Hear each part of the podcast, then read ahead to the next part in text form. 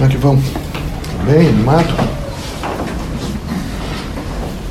O que eu quero conversar com vocês sobre o problema, por exemplo, desse ser espírita, essa participação espírita, é que na medida em que vocês sonham alcançando os conceitos espiritistas, vocês vão ter que ir se transformando. Então é muito importante se transformar pelo amor e não pela dor. Porque grande parte chega às transformações pela dor. E o sujeito às vezes resistente, renitente, agressivo. Basta lhe acontecer qualquer coisa para que ele não cumprimente mais ninguém, ou demonstre imediatamente no seu rosto uma reação contra tudo e todos. Isso é precário.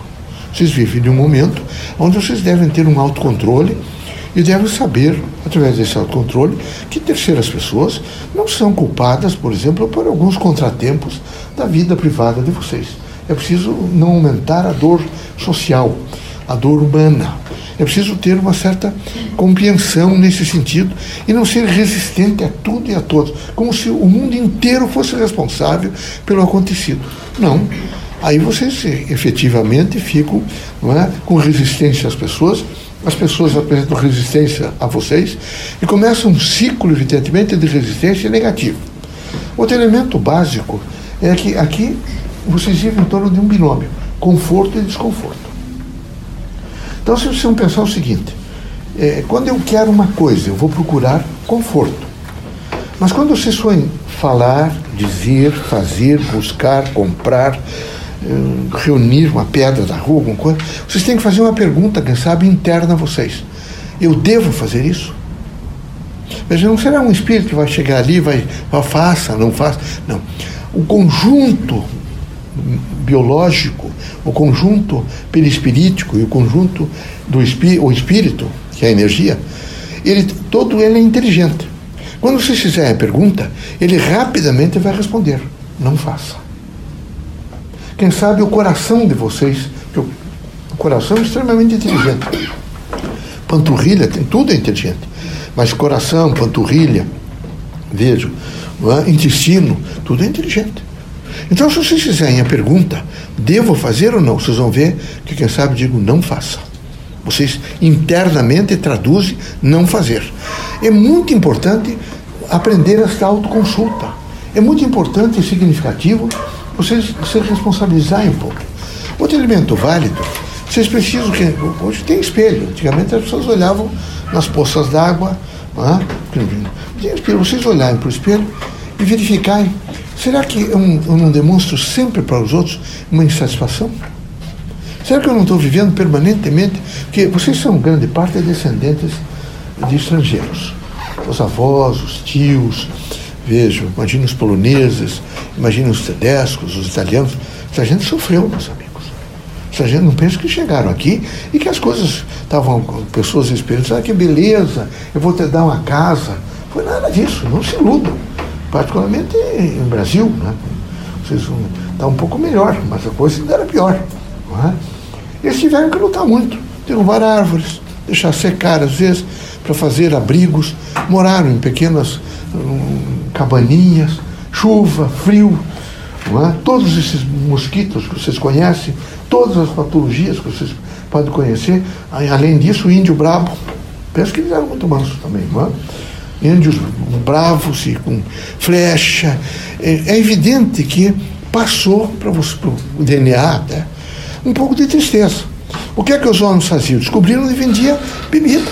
Porque na Europa se bebia, particularmente os eslavos, os, os tedescos, né?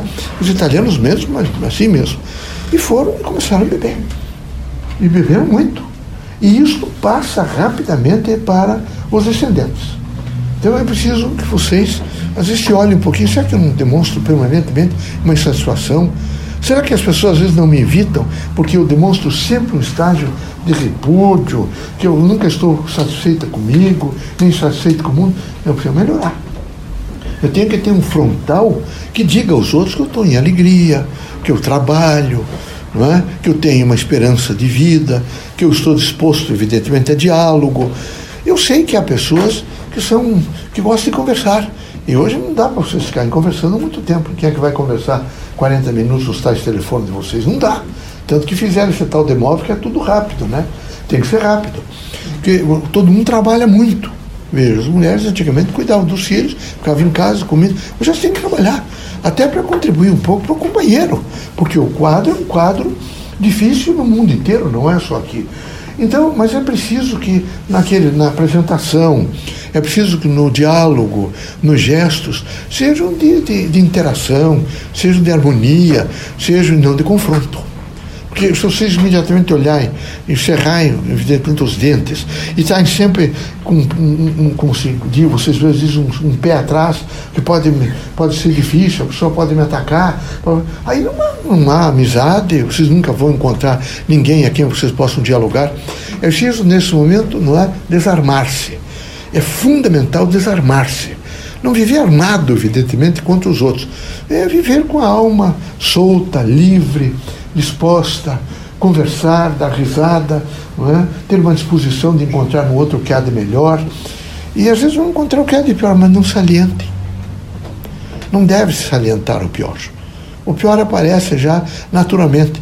Então não saliente. Passem longe, por cima, ou então, quando conversarem, vocês não vão corrigir adulto com diálogo, vocês vão criar irritabilidade essa, essa, essa contrariedade em torno do adulto vai criar grande contrariedade. Vão criar contendas juntos. É melhor ser paciente. Os casamentos, quem sabe, depois de 30 anos, 40 anos, 50, 60 deram certo, porque homem e mulher são como dois homens, como duas mulheres, tudo é diferente. Aqui o que vale é a diversidade. Então, depois de um certo período, já percebeu que ele, o marido tem essa linha e tem esse pensamento. Todas as vezes que eu for contra, ele vai reagir e vai estragar o dia. Não é? E a mulher também. Então, passou-se a ter tolerância. Não se conversa sobre aquilo, porque a inteligência é exatamente para isso. É para verificar o que eu devo e o que eu não devo falar. O que eu devo pensar, o que eu devo sentir, o que eu devo falar, o que eu devo fazer. Quando eu não tenho essas expectativas, eu imediatamente provoco muito mal nas pessoas. Muito mal. Há mais uma coisa que eu quero dizer a vocês. Você, alguns de vocês têm pai e mãe ainda ainda, porque eles são mais velhos e vão desencarnar mais cedo. É, não adianta depois do desencarne deles, e não adianta também durante não é, o, o momento de, de estar se esperando o tempo para o enterramento, para a cremação, vocês fazerem um verdadeiro carnaval de choro e grito e cobrem o ataúde de todas as flores que não derem vida, dão em morte. E, e fazem que nem essas, essas esses questionamentos do, aqui no Paraná tem uma a tal declamação que vocês devem ter ouvido falar quando desencarna alguém, morre alguém, sempre clamando e falando, era tão bom, fez a cerca ontem, fez não sei o quê. Isso é, é só aqui por Campinas, Quatro Barras, toda essa região rural, eles têm aclamação. Não adianta depois. O importante é agora. É preciso vocês imaginarem o seguinte: meu pai está agressivo comigo. Minha mãe, quem sabe, não me compreende bem. É de uma outra geração. Por exemplo, todos os que nasceram depois da Segunda Guerra Mundial receberam uma carga de, de sofrimento e de responsabilidade enorme. Vocês imaginem nós que atendemos, às vezes chegávamos, o menino tinha sido metralhado, já estava praticamente morrendo, só com a metade do corpo, não é? E no, no delírio, mamãe, mamãe, é? o que é que nós eh, sensibilizávamos? Forte, sensibilizávamos as enfermeiras a abraçá-lo. É lógico. Por quê? Para que ele pudesse ter a sensação da mãe. É? Então, esses elementos são fundamentais. Vocês precisam rapidamente imaginar que vocês têm uma grande missão. Essa missão primeira é uma missão de paz, de harmonia, que chega de contestação, de guerra. Está horrível realmente. Vocês imaginem hoje o povo de Paris. Quem é que senta em um daqueles bares, daquelas ruas, fora depois desses atentados com tranquilidade. Paris era uma cidade noturna e havia realmente uma grande preocupação. Todo mundo tem medo. Em Amsterdã, todo mundo tem medo. Não é? na, na, na, na Espanha, onde aconteceram os atentados, as pessoas estão todas recolhidas e preocupadas. Vocês imaginem, os governos estão pensando rapidamente em diminuir o mais rápido e criticamente possível o número de turistas que nesse momento visitam cidades como Paris, Amsterdã e outros. Porque eles dizem está descaracterizando o povo. Não adianta trazer dinheiro e tirar, evidentemente, a alma da nação. Vocês vejam a que ponto chegou não é? esse momento de essa encruzilhada do mundo num aspecto materialista. Que se leva em consideração só o materialismo, não se leva em consideração uma vida espiritual, uma vida moral, amigos, paciência, bom senso, eh, eh, criatividade, eh, desculpa, porque aqui todo mundo é falível, então precisa desculpar às vezes, tem que desculpar. E quero dizer para vocês uma coisa: não é só poder de polícia que vai resolver é, as questões, por exemplo, de furto, roubo, é, latrocínio, assassinatos mais variados.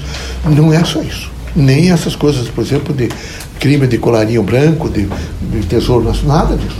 O que vai resolver é uma educação efetiva de oito horas por dia que a criança, porque sabe, seja, entra para a escola às 8 da manhã e alguém, o pai, a mãe, pega às 5 da tarde, onde você tenha toda uma lição de vida.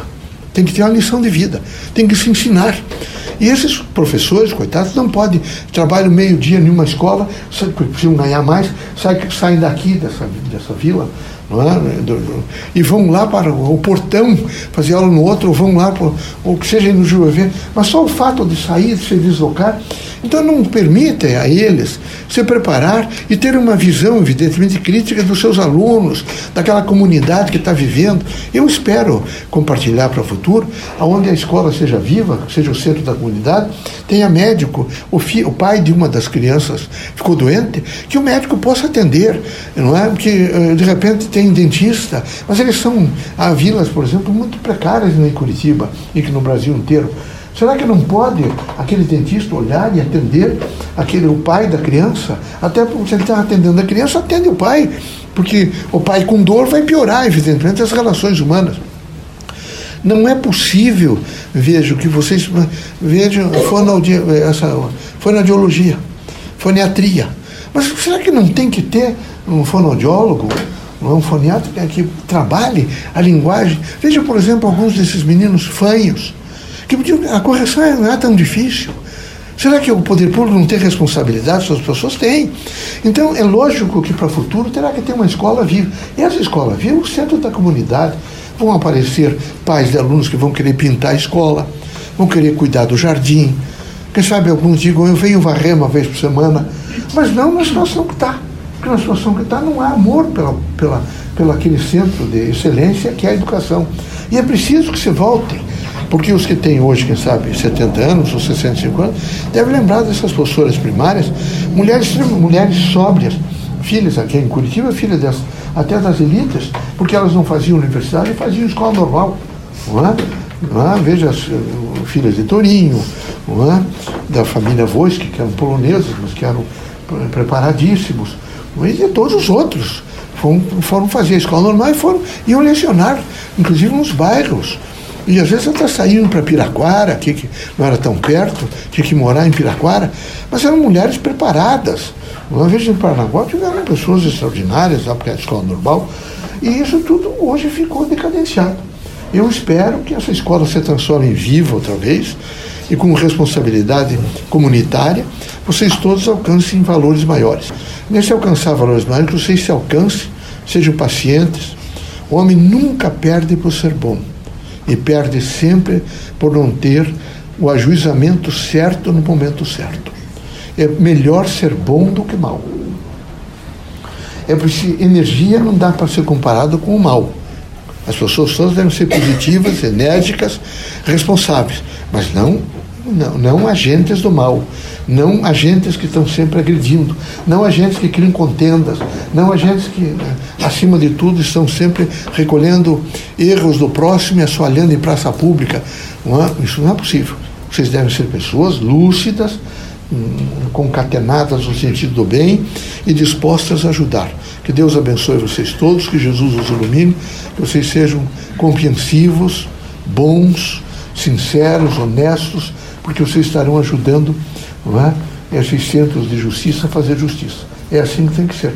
Porque quanto mais vocês falarem, vocês não esqueçam de que há o governo, seja é, legislativo, seja executivo, seja judiciário, ele é exatamente o retrato de vocês. Ele é exatamente o retrato de vocês. É o pensamento de vocês, a atividade de vocês, a atitude de vocês, Não, não dá para falar, porque é um retrato. É o que vocês, quem sabe, fariam se estivessem lá.